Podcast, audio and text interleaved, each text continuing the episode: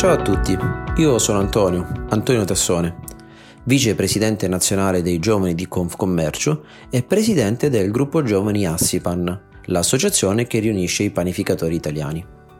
Quella che state per ascoltare è la voce di mia sorella Giuliana, che a Sherit ci ha raccontato cosa significa essere la terza generazione di un'impresa che opera in un settore così tradizionale come quello dell'arte bianca.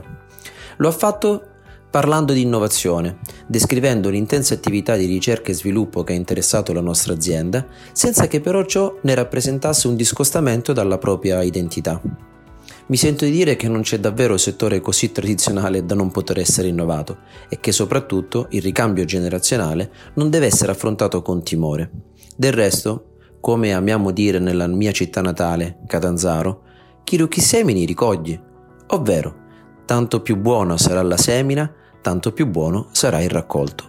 E allora andiamo ancora avanti in un altro prototipo di pensiero molto esecutivo e eh, chiedo ad Andrea di raccontarci qualcosa del, della nuova tappa del nostro viaggio. Vai Andrea. Oh, ritorniamo a valorizzare il territorio. Adesso andiamo un po' più in là andiamo in un territorio importante perché c'è un amico importante che accompagna eh, questo, il caso di cui parleremo quindi con l'occasione do il benvenuto ad Antonio Tassone e a eh, Giuliana Tassone. Ovviamente parleremo di due temi, lo avrete notato, il, in primis l'elemento familiare eh, che ho particolarmente a cuore perché penso che sia il grande valore, a, come facevamo riferimento prima, della, dell'impresa, eh, della piccola media impresa italiana e parliamo ancora una volta, in questo caso ancora di più, eh, di territorio perché eh, Antonio e Giuliana rappresentano un territorio come quello del sud, un territorio che sicuramente come tutti i territori ha sofferto, ma eh, possiamo dire un territorio che sicuramente ha maggiori difficoltà al sud nella aver, nell'aver affrontato il, il problema che, a cui tutti abbiamo, dovuto, abbiamo fatto fronte nel, nel recente periodo. Quindi eh, mi fa piacere poter parlare di impresa, di parlare eh, di, eh, di, territorio. Tra l'altro, giusto un piccolo collegamento anche a quello che dicevamo prima sulle categorie. Antonio ha anche un ruolo importante nel nostro gruppo giovani perché è vicepresidente ed è delegato anche al, allo sviluppo delle, delle, categorie, quindi ha un coinvolgimento eh, totale. Quindi io lascerei adesso la parola ad Armando e nel salutare ancora Antonio e Giuliana lasciare a loro la parola per raccontare la loro bella esperienza. A voi. Ciao ragazzi, è un onore avervi, avervi con noi, anticipo eh, già il mio entusiasmo per l'originalità della vostra storia. Diteci dove lavorate e chi è il Fono Tassone. Sì, allora, mh, mm, buonasera a tutti. Intanto mi scuso, ho un evidente calo di voce, però proverò a farmi sentire lo stesso. Eh, allora, l'azienda Tassone è un'azienda che opera nel settore della panificazione, della pasticceria e dei prodotti da forno ed opera nella provincia di Catanzaro. Contiamo ad oggi 30 collaboratori, 4 punti vendita monomarca e un punto vendita bakery bar, pasticceria e ristorazione veloce.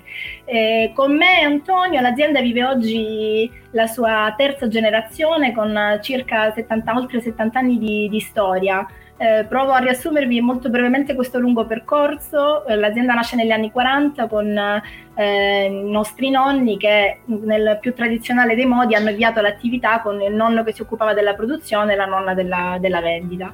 Eh, una fase che è durata ben poco perché eh, con intraprendenza il nonno si è diciamo, svincolato abbastanza eh, rapidamente dalla parte produttiva per dedicarsi di più alla parte organizzativa e gestionale, quindi ha iniziato già un po' ad ampliare dal punto di vista sia logistico che commerciale, insomma, cambiando alcune forniture importanti. Il vero sviluppo commerciale si è avuto poi con la seconda generazione, diciamo, con eh, nostro padre Piero, che si è, dato insomma un po' il via all'apertura di punti vendita a marchio Il Fornaio. Ecco, lui, come diceva il presidente, insomma, rappresenta un po', la nostra azienda rappresenta un po' quello che ha detto il presidente, cioè il valore della famiglia e della, della tradizione. Questo però dà a noi, che siamo la terza generazione, in questo momento una grandissima opportunità, ma anche una grande responsabilità e quindi quello che stiamo cercando di fare è di apportare il nostro contributo alla crescita aziendale. Lo abbiamo fatto provando insomma un po' a gestire una migrazione già di brand che non è stato facile, quindi dal marchio Il Fornaio che era quello che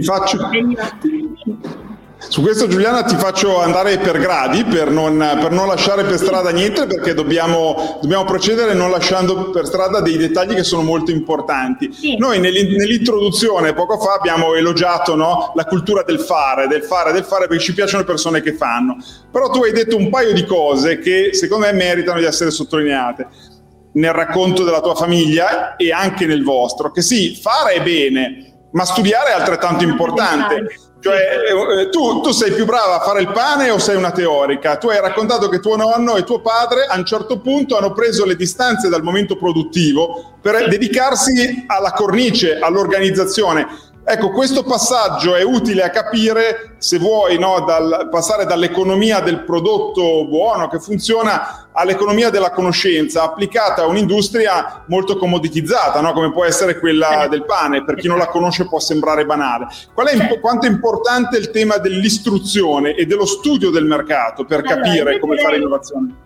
Sì, grazie. Nel nostro caso direi che è quasi fondamentale, rappresentativo della nostra storia. Vi racconto qualcosa del mio percorso personale perché poi ci dice anche qualcosa del progetto che andiamo a raccontare. Perché io vengo da una formazione di, mm, diciamo, di comunicazione di impresa e marketing, sono laureata in comunicazione di impresa e marketing all'Università La Sapienza di Roma. Poi ho proseguito il mio percorso professionale all'interno della SDA Bocconi, che è la business school della Bocconi, dove comunque mi sono occupato di progetti di ricerca e di formazione maggiorale, quindi totalmente teorici direi rispetto alla cultura del fare, però ad un certo punto ho dovuto prendere diciamo, una decisione se continuare su quel percorso accademico o deviare verso il mondo dell'impresa. E diciamo che eh, probabilmente era già nel mio DNA per cui ho deciso di eh, di affiancarmi al mondo delle imprese, prima come consulente di marketing strategico, per poi decidere di tornare a Catanzaro e affiancare mio fratello che invece aveva già preso questa decisione qualche anno prima e dopo i suoi studi e il suo percorso, e quindi torniamo all'istruzione del suo studi, il suo percorso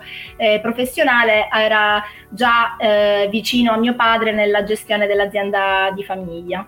Però il tuo background di studi di mercato ti ha fatto ragionare naturalmente eh, insieme a tuo fratello su come provare a innovare il prodotto tradizionale. Insomma, il pane fa ingrassare? Il pane fa ingrassare, oddio, il pane più che fa ingrassare ha avuto una terribile nomea negli ultimi anni ed è questo è stato uno degli input che ci ha portato poi a sviluppare questo progetto che è il nostro il progetto Il pane di Adu, come lo, lo chiamiamo internamente, che speriamo che sia però il suo marchio definitivo.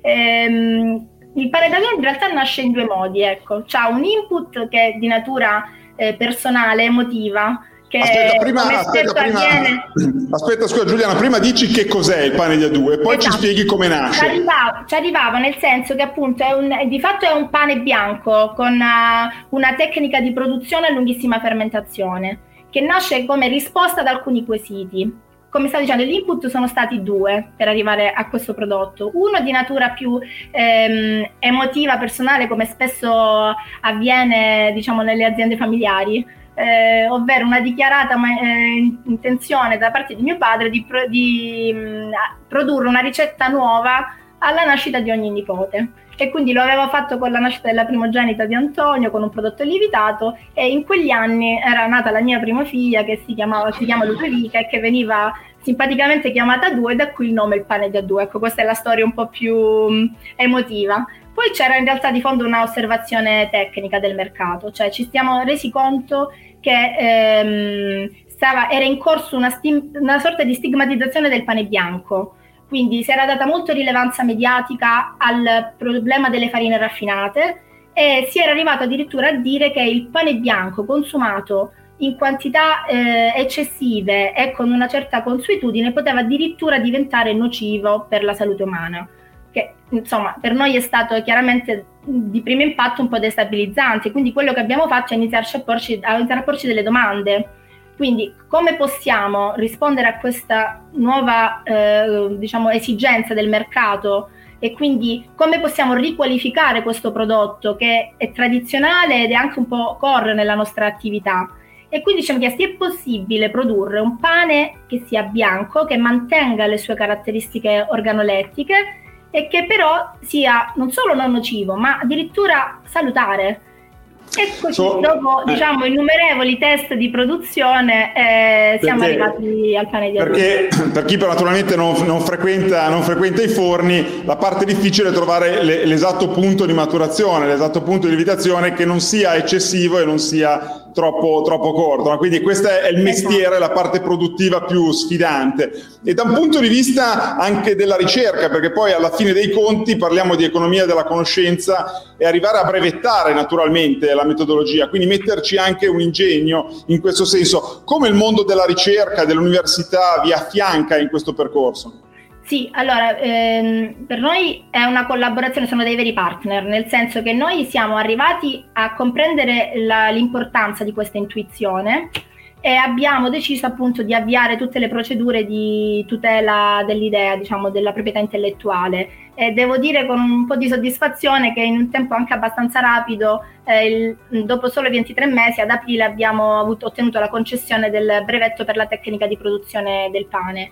Eh, parallelamente, diciamo, per valorizzare questo brevetto abbiamo attivato una serie di servizi specialistici, primo fra tutti proprio questo in collaborazione con l'Università Magna Grecia di Catanzaro, con il Dipartimento di Chimiche Farmaceutiche e Nutraceutiche, che si sta occupando proprio dell'analisi chimica e clinica del prodotto, perché già da una prima fase eh, ci attendiamo come avevamo intuito che questo prodotto possa effettivamente diventare un prodotto funzionale e quindi andarsi ad inserire in un mercato ben più ampio e diverso rispetto a quello del pane tradizionale. Ecco. Tiraci fuori qualche numero, rispetto al pane tradizionale quale può essere il prezzo finale di un prodotto così innovativo?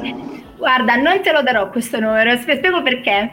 Perché eh, questo numero deve venire fuori da un'attenta analisi ed è quello che dicevamo prima perché l'intuizione può arrivare da, dall'esperienza, dal caso certe volte, ma poi l'immissione nel mercato è una cosa un po' più scientifica. Allora noi in questo momento stiamo proprio facendo uno studio, eh, diciamo, oltre alla parte di proof of concept, che è quella che ci fa l'università, siamo in una fase di analisi di mercato e di scenario che ci dirà sia qual è il reale potenziale di questo prodotto, ma ci darà anche delle risposte a domande tipo questa, cioè qual è il vero prezzo che il mercato è disposto a spendere per un prodotto come questo. Quindi siamo ancora in una fase di progress, non posso, non posso essere esaustiva su questo.